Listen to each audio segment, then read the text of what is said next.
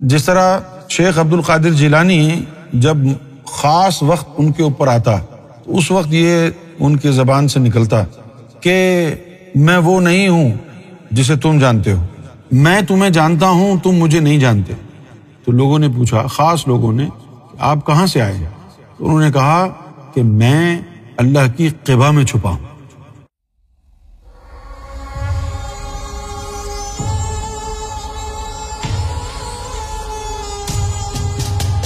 ایک دفعہ جو ہے، ایک بات ہوئی اور اس سے جو ہے میں بڑا خوش ہوا، بڑا مزہ آیا۔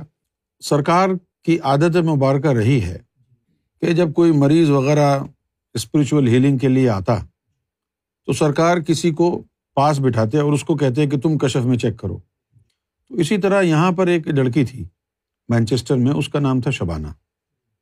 تو دم درود کرانے کے لیے جو لوگ آتے تو سرکار اس کو کہتے کہ چیک کرو اس کو۔ وہ چیک کر کے بتاتے تو مجھے سر میں درد تھا۔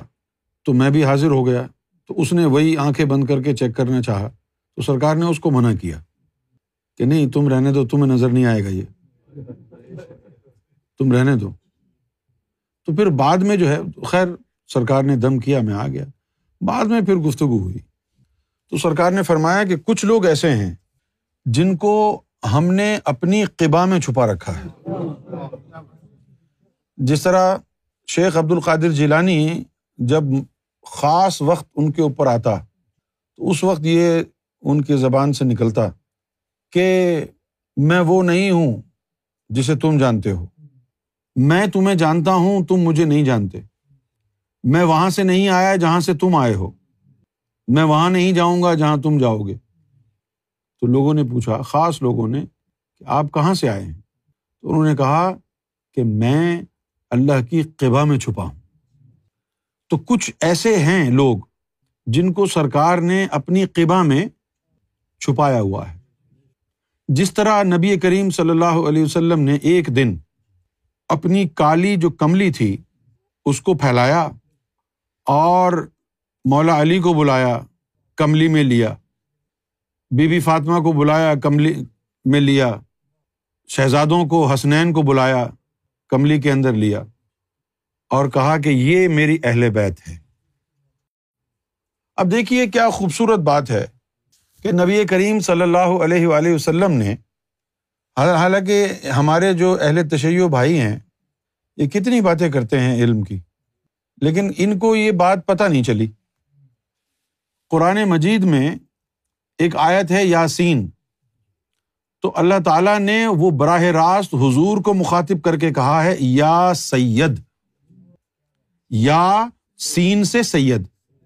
جس طرح یا محمد ہوتا ہے، اسی طرح یا سین یعنی یا سید۔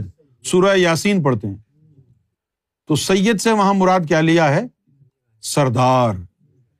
اچھا اب اس کی دلیل کیا ہے؟ کہ یاسین کے بعد کہا کیا ہے اللہ نے؟ ان کا منل مرسلین، کہ آپ مرسلین میں سے ہو۔ تو خطاب کس کو ہوگا جس کو مرسلین میں سے ہے؟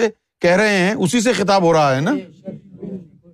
یا سین، یہ حضور کو مخاطب کیا ہے۔ یا سین یعنی یا سید۔ یہاں سے نکلے ہیں سادات۔ یا سین۔ اور پھر آگے دیکھیں، قرآن بھی حضور کے قلب کو کہا ہے۔ ول قرآن الحکیم تم ہی قرآن ہو، تم ہی مرسل ہو، تم ہی سید ہو۔ تم ہی قرآن ہو، تم ہی مرسل ہو، تم ہی سید ہو۔ تو حضور نے کملی میں لیا، اللہ نے قبا میں لیا، سرکار نے بھی قبا میں لیا۔ جو قبا میں چلا گیا، تو امام مہدی کی جو قبا میں چلا گیا اس کو نہ جبروتی کشف والا چیک کر سکتا ہے، نہ ملکوتی کشف والا، اور ناسود کو تو بات ہی نہیں کرو۔ اب معلوم کیا ہوا؟ معلوم یہ ہوا کہ جو قبا میں بیٹھا ہے، اس کو نہ عیسیٰ علیہ السلام چیک کر سکتے ہیں، نہ خضر علیہ السلام چیک کر سکتے ہیں۔ اب کسی کو کیا پتا چلے گا کون بیٹھا ہے۔ تو وہ سوچیں گے یہاں تو کوئی بھی نہیں ہے۔ لہٰذا وہ بڑے ہی آرام سے بغیر کسی پردے کے آ جائیں گے۔ یہاں تو کوئی اہل نظر ہے ہی نہیں، مجھے تو ڈر ہی نہیں ہے۔ کس سے چھپاؤں اپنے آپ اور وہ پتا چل جاتا او ہو وہ آئے ہوئے ہیں۔ پھر وہ چلتے ہیں۔ ارے یار، یہ کون؟ یہاں تو کوئی اہل نظر تھا ہی نہیں۔ اب جب ہم مدینہ شریف گئے، تو وہاں یہی معاملات تھے۔ جب ہم مدینہ شریف میں بیٹھے تھے وہاں، تو وہاں پورا جنت البقی سامنے موجود تھا۔ شہدائے بدر موجود۔ حضرت امیر حمزہ رضی اللہ تعالیٰ عنہ موجود